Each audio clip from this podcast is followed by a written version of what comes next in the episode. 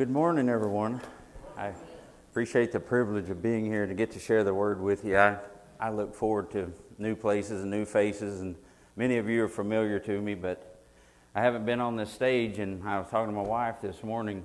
It's been the day we got married was the last time I was standing here over 19 years ago. So it's been a while.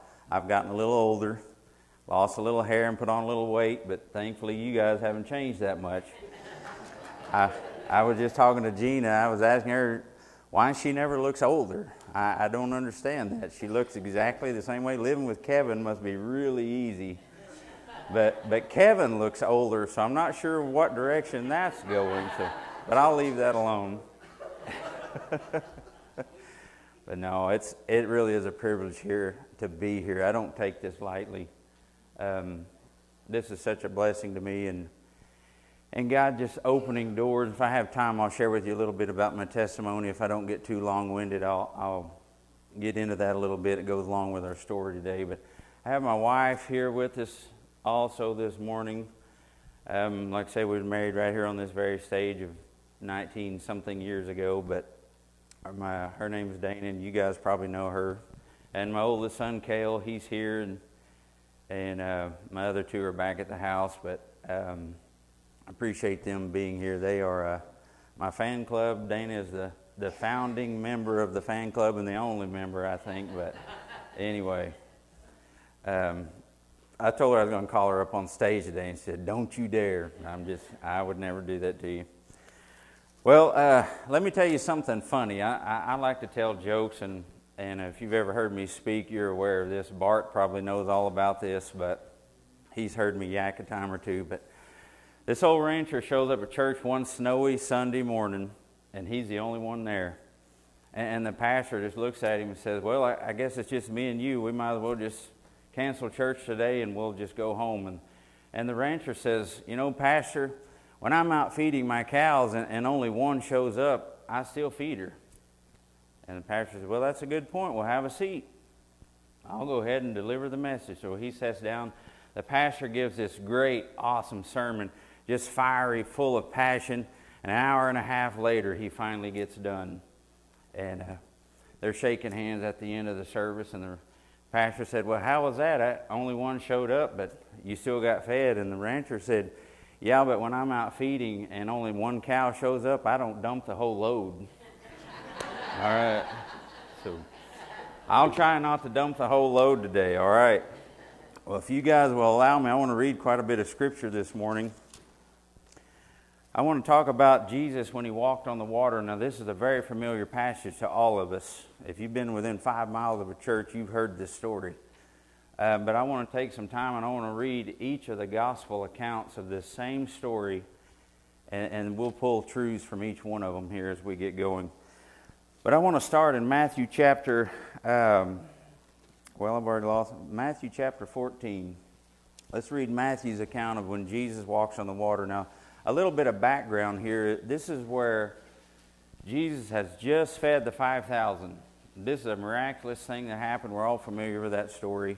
And, and this is towards the evening of that same day. And, and this is kind of where we're going to pick up reading. This is Matthew chapter 14, starting in verse 22. Um, yeah, you can stand with me in honor of God's word as we read this, and I'll, I'll try to be quick.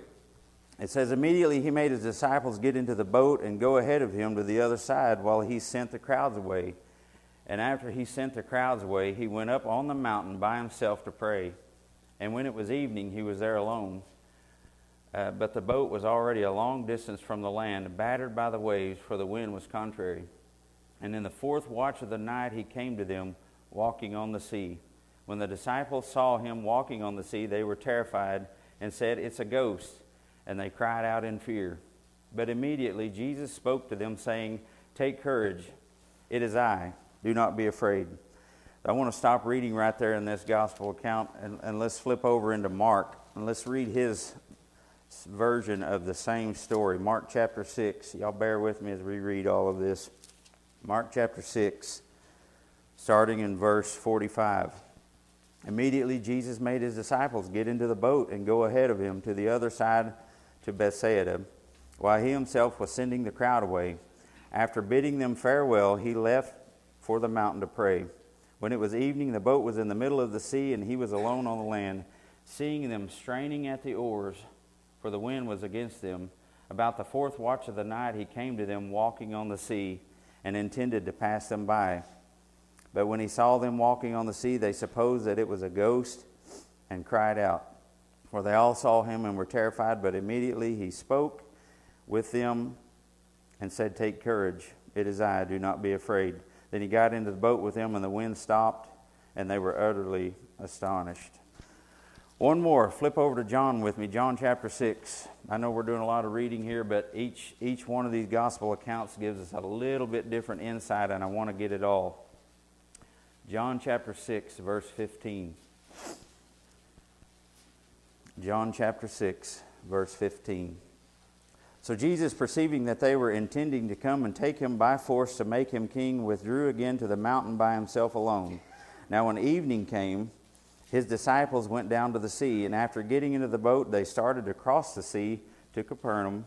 And it had already become dark, and Jesus had not yet come. The sea began to be stirred up because the wind was strong and was blowing. Then, when they had rowed about three or four miles, they saw Jesus walking on the sea and drawing near the boat and they were frightened. But he said, It is I, do not be afraid. So they were willing to receive him into the boat, and immediately the boat was at the land to which they were going. I love that story. Let's pray before we get into this. God, we just thank you for your incorruptible seed, your word. God, we know that it's your truth that sets us free. And God, we just thank you for the anointing that's here, the anointing to teach, the anointing to preach, the anointing to share the gospel. Father, and I ask you to open every heart and every mind here. Father, we'd be receptive to your Holy Spirit and to your word today. And we give you all the praise and the glory for what shall be done here. In Jesus' name, amen. So here we have uh, this wonderful miracle Jesus does. And, and like I say, we're familiar with this passage. And, we were studying this in our Sunday school group last week, actually. And, and this really, boy, it just done something in my heart. I, I, I saw myself so much in, in these verses. And I found this to be an awesome way to study the Bible is put yourself into it. How would I respond in that situation? What would I do if this was me? What would I say or what would I do? And make this personal. It, it, it's so easy that we hear so much theory and we hear so much concepts and we have this in our mind that oh yeah that, that was great for those disciples. But what about me? I need something i can use. So as i study the word of god i, I always try to get something i can use. I'm, I'm just a, a practical kind of guy that way. And, and, so as, as we were studying this in our sunday school group um, i taught along these very similar lines that i'm doing this morning i just saw myself there I, I could see, God, I'm exactly like these guys. This is exactly relevant to my life today. This isn't just a story that's 2,000 years old. This is relevant to me. And, and so take the word like that. Learn to study the word if you get a chance. Put yourself into it. It just makes all the difference. Makes all the difference in the world. We have the disciples, and I, I was imagining what would it be like. Now here they've just witnessed a miracle. They saw Jesus feed, it says 5,000 men, not counting women and children, so maybe 10,000, who knows, with a boy's sack lunch. I mean, a notable miracle. This is awesome. These guys have been with Jesus for a while. And now all of a sudden Jesus says, hey, I'm going to send the crowds away. You guys get in the boat and go across the lake. Now I'm to me, that's a red flag. Okay, Jesus, what's going on here? We're not really ever without you. Where are you going? How are you going to get across the lake? Jesus don't own a yacht. Okay, at this point, he does not have a boat of his own. Um, we have no indication of that in Scripture. So I, I can see the disciples having a lot of questions at this point. How are you going to get across there? How are we going to meet? Where are we going? What are we going to do when we get there? And then another question I could think they would have was these guys, a lot of these guys were fishermen, not all of them, but a lot of them were. They were familiar with this water. They know when it's a good time to sail and when it's not.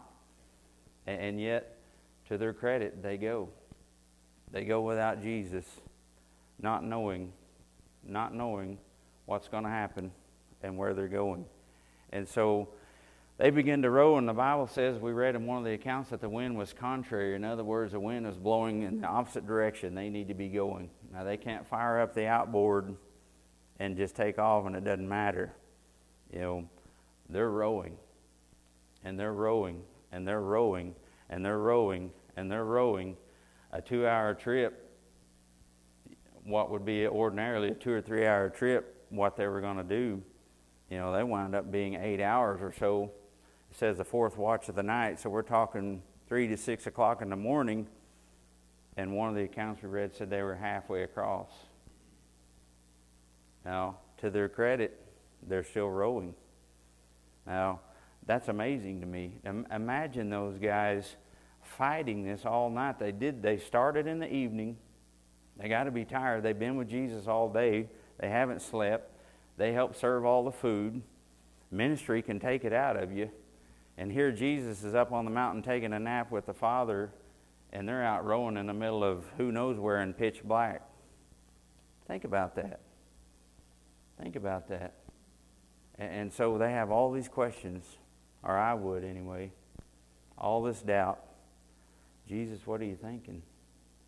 Jesus, how's this going to work? I don't know where I'm going. Jesus, I need some answers.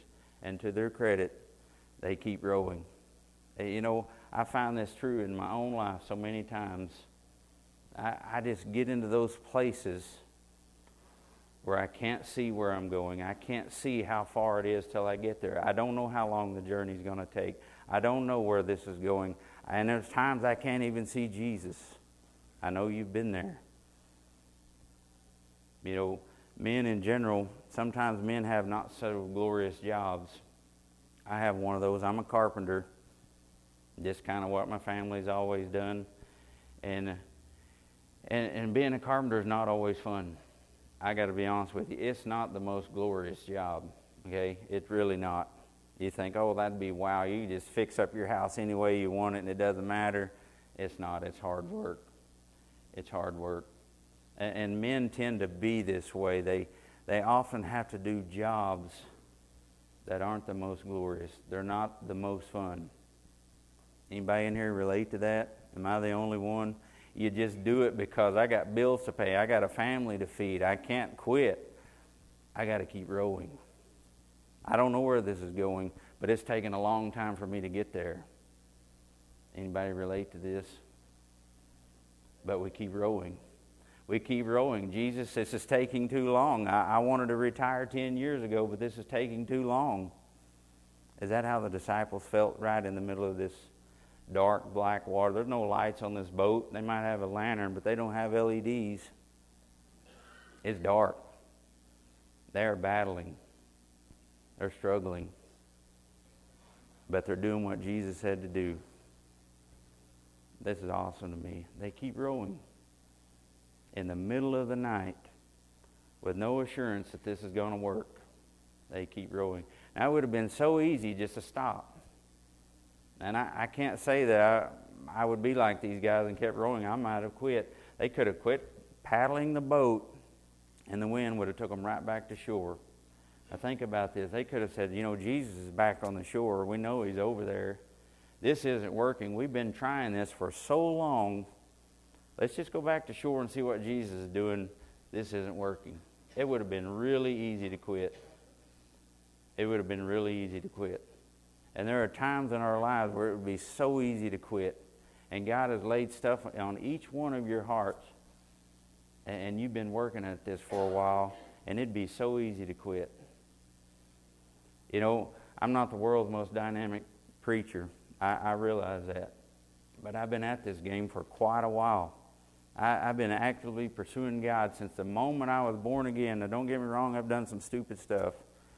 But my relationship with God had been so awesome to me and so important to me. And God began to deal with my heart about being a speaker. And I'm about three steps back was, okay, God, you got the wrong dude here. This ain't me. See, naturally, it's of my own natural abilities. I'm an introvert. I do not like to be in front of the crowds. I do not like public speaking. I don't like being the center of attention. I don't have a lot of fancy personality or, fa- or you know, fancy English. I just don't have those things. I don't have the qualifications that you need to be on this stage and be effective.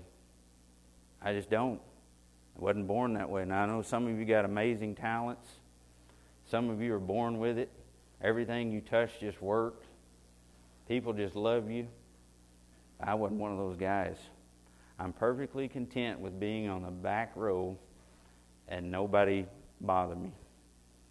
That's my natural inclinations. I don't need to be up here. I'm not up here for glory. I'm not up here to honor Matt. I really ain't. My flesh just runs backwards every single time I do this. Every single time. I was sitting right there in the pew this morning singing praises to God and thinking, what am I doing here? I, will be honest with you. That's my flesh. That's my flesh. And it'd be so easy for me to quit. It would be so easy when, when a pastor calls and said, Hey, can you fill in for me Sunday? I'd say, No, I can't be there. Thank you, though. That would be so easy to quit. But you know what? By faith, I started trusting God, saying, God, you called me into this. You knew what you was getting when you called me. And you know what? Learning to trust is a whole lot nicer than me trying. And it's been a journey. It's been a process in me. Bart's been through some of this process with me in our former church. He knows. He's probably thinking, Matt, you hadn't got any better, but uh, believe it or not, I have. But it would have been so easy to quit. It would have been so easy to stop rowing because I can't see this where this is going. I don't know what the finished product is. I don't even know if I can see Jesus on the other side. But all I know is he said, Go. Guys, I, I got to tell you this morning, keep rowing. You, each one of you got purpose. You're not here by accident. God's got a plan for you. If you're taking oxygen on this planet, God's got a plan. And I'll be honest with you, it's not always fun. And it's definitely not always easy, but there's rewards coming. There's rewards coming. Now, look what happened to these guys. Look what happened to these guys on the water. They had to row a while. They had to start the ball rolling, didn't they? They had to be obedient first. And then Jesus came. It didn't he didn't start out with them in the boat. That would have been nice. Just Jesus, you come with us in the boat we read other stories before where they got into a storm. Jesus was in the boat napping. He just calmed the sea, no problem. But this time they're by themselves. They had to start rowing first. They had to take that step of faith and say, okay, Jesus, we trust you. And we're going to do what you told us to do. We don't care how long it's going to take. And I don't know the finished product. And I don't even know what I'm going to do when I get there, but I trust you. They had to start rowing first. And then the miracle came. And I found this true in my own life over and over and over and over again. Every time I get up on stage and I start preaching, I have to start rowing. And it's hard. And sometimes my flesh is shaky, my voice starts crackling, and I don't want to be here, but I start rowing. And you know what? The Holy Spirit always manages to work this out. And if you'll sit long enough under my teaching, you'll be a different person. And I take zero credit for that. Zero. Because I know what I got to offer. But I've learned to trust the anointing. I've learned to trust God's plan. I've learned to trust His purposes. Now, believe me, I have not got all this figured out. I'm learning this as I go. But each one of you have a purpose. And, and if your purposes in your heart, if your dreams in your heart are something you can accomplish on your own, you've missed God. Now, all of you are looking at me, what are you saying? If your dreams are so small that you already have the plan on how you can accomplish it, you've missed God's best. I can assure you, God's best for you is going to be beyond what you can do on your own. And it doesn't mean you're a pastor, a preacher, or a missionary, but something, somewhere in your life, God's got a purpose, and it will be bigger than you. It'll be bigger than your natural abilities. It'll be bigger than what you could even dare dream possible for you. And if you haven't got that vision in your heart, you have missed God. I know some of you are staring at me like a cow at a new gate, but I'm telling you the truth. God puts those things in our heart. And when you capture that and you think, wow, God, you got the wrong guy, that's how you know. So I want to ask you guys this morning, what has God been telling you to do? Uh, you know, it starts out simple. I teach Sunday school class. I've taught Sunday school class for a long time. And I had to row in doing that before I could ever be here. But I had to start somewhere. What's God telling you to do? It's probably something small, something little. But it's that act of obedience. It, it's that first dip of the paddle in the water, that first stroke. And you may have to do it over and over and over and over, trying to get where God wants you to be. But God's got a plan. You notice what happened to these disciples? The miracle followed the obedience, not the other way around. It would be so easy to follow Jesus if he could just do miracles every day in our lives and we just enjoy the aftermath. That'd be awesome. Amen. Sign me up for that. But it didn't happen like that for these guys. They had to start first. They had to be obedient first.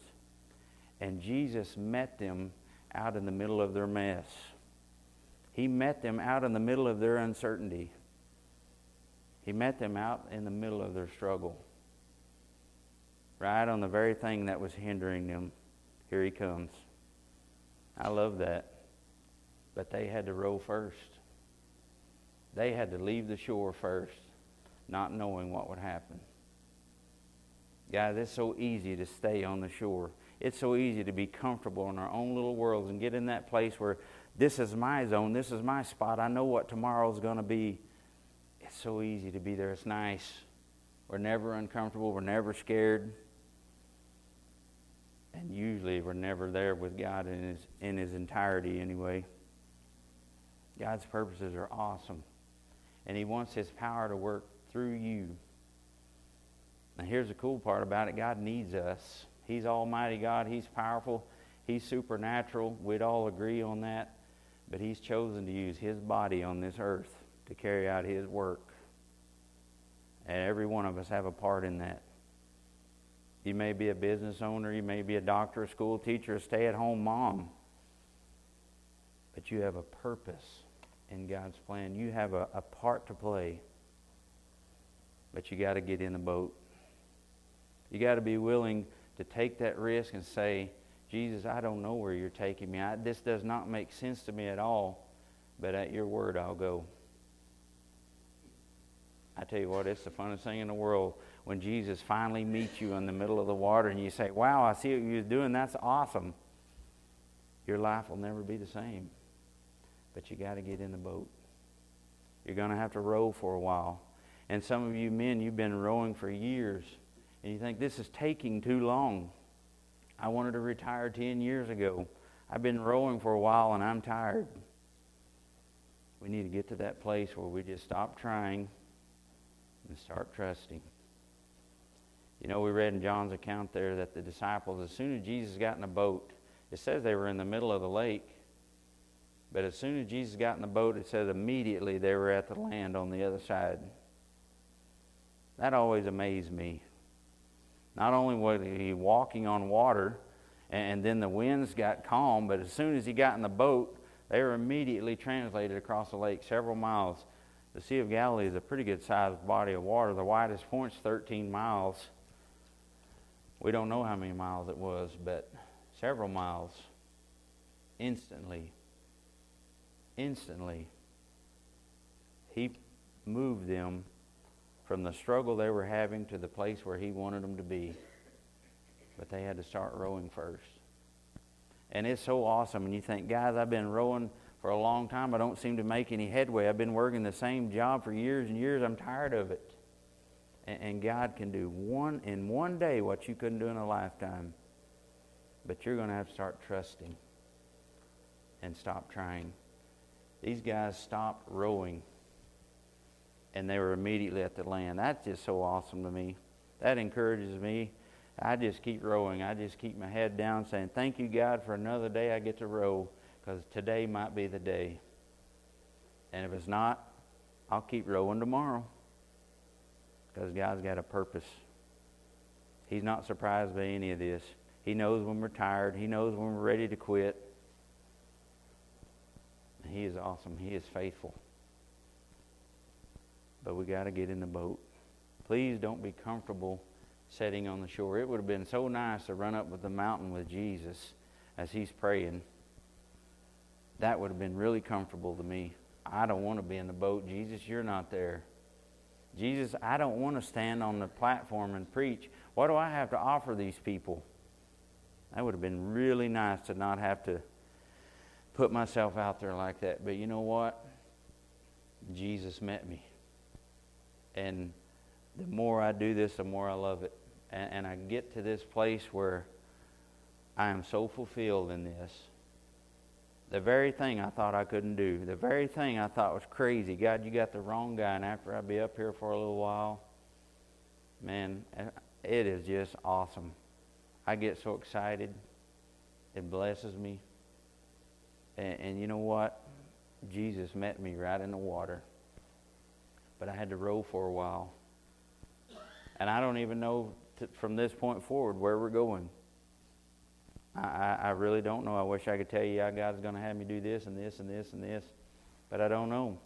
The disciples didn't know. They were in the dark. They didn't have no clue. Jesus made it happen, didn't he? Because they started rowing. They weren't content with sitting on the shore. That's just awesome to me. I, I hope you guys are getting this. But anyway, that's been a little bit of my story. Um, and so I want to encourage you today. This is not to condemn anybody. You guys are probably awesome and doing everything God wants you to do, but more than likely in a crowd this size, there's a few that's got that something on the inside and think, God, I know you want me to do this, but this is scary. They're going to think I'm crazy. I'm unqualified. Come on now, somebody in here. I know. And all God's asking that one little step of faith, and I trust you. I don't understand the process, but I'm trusting you. And, and sometimes it is a process. But it's in that process that we learn to deal with the promise. I wish I had time we could get into the the uh, prodigal son. I love that story, and I relate to this all the time in our Sunday school class. That young man, y'all remember the story? He wanted his inheritance early, didn't he? Before his dad died, he said, "Dad, give me my part. I'm out." And he took it and squandered it, and we know the story. And he comes back home all broken and broke down and out of money and starving to death. What happened there? He wanted the promise without the process. In the process of him staying there, if he would have stayed there and worked with his dad, he would have learned the integrity it took to manage all of that. But all he wanted was the promise. I just want the good stuff. I don't want the process. The process hurts. The process takes time. The process looks like me rowing in a boat all the time. I just want the promise. I just want the finished product. But it doesn't work that way. Because in the process is where you learn to manage the promise. And if you skip that part, you're going to fall flat on your face. Been there, done that. Enjoy the process. Enjoy the rowing. And I know it's hard and I know it's scary. But in that process, you become a better version of you. God supernaturally starts changing things in your character, changing things in your ability, changing things in your expectations, changing the way you see things. And when He can get His picture in your heart, you'll be a different person. But it is a process. And I wish it happened overnight. I wish it was easy, but it's worth it. it is so awesome. And I can stand here today boldly and confidently, not scared at all to be in front of you. God done a work in me, but it's been a process. I want to encourage you today. Let God have His way and Let God do His process in you. Some of you will be starting for the very first time today. You've never even thought about this. You're just trying to make ends meet and pay the bills and raise the kids in a manner that they don't need therapy later and I'm just trying to get there. I'm just trying to do my best. I'm just trying to make it work. stop trying. Start trusting. God, what do you have for me? What can I do? Put your vision in my heart. Put your process to begin working in my life. Change me. This isn't a dress rehearsal. We get one shot at this thing called life. God, start your process in me. Now, some of you are well on your way. You're farther than I am. I commend you for that. You're a, a light to the rest of us still out here rowing. But this applies to everybody.